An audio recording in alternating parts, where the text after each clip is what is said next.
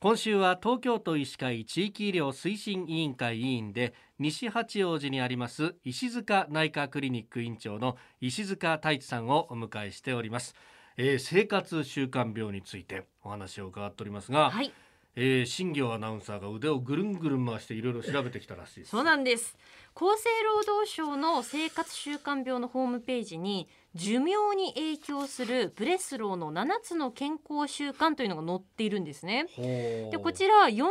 以上前カリフォルニア大学のブレスロー教授が調査して提唱したエビデンスがちゃんとある法則で広く世界に知られているんだそうです。へーということで飯田さんなんですかブレスローの7つの健康習慣をこれから紹介していきますので、はい何個実践できているかを数えてください。なるほどわかりましたいきますよ。はい一つ目、うん喫煙をしない。ああ俺タバコ吸わなはい、えー定期的に運動する。い一応してるつもりでいるんだけどねはい、三つ目、うん飲酒は適量を守るかしない。いやーまあ飲酒は好きです ね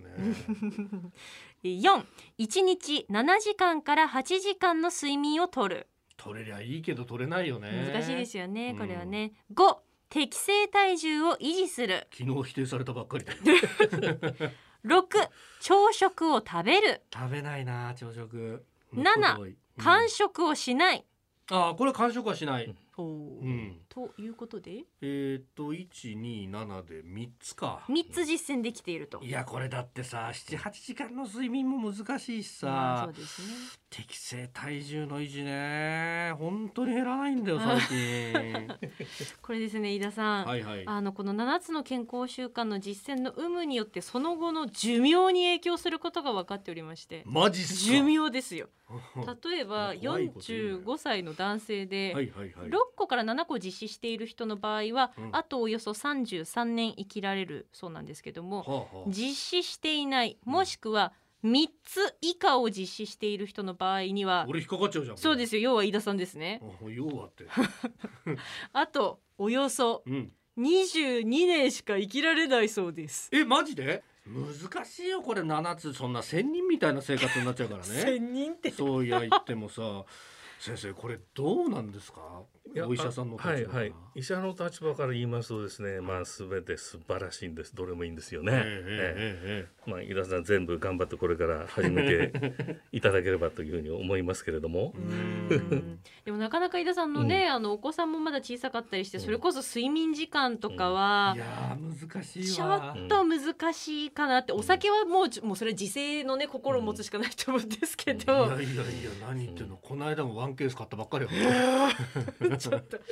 らそういう人は例えば睡眠時間の確保とか難しいと思うんですけど、うんなかなか、うんはいこの7つの習慣でも特にこれは重要視しなきゃいけない守らなきゃいけないってなります、重要なのはまずねはい喫煙ですねあおーータバコなんですね、それと次運動でしょうねおおー、はい守ってる守ってるはいまあ一番簡単なのは歩くああお散歩、うんそうですねただね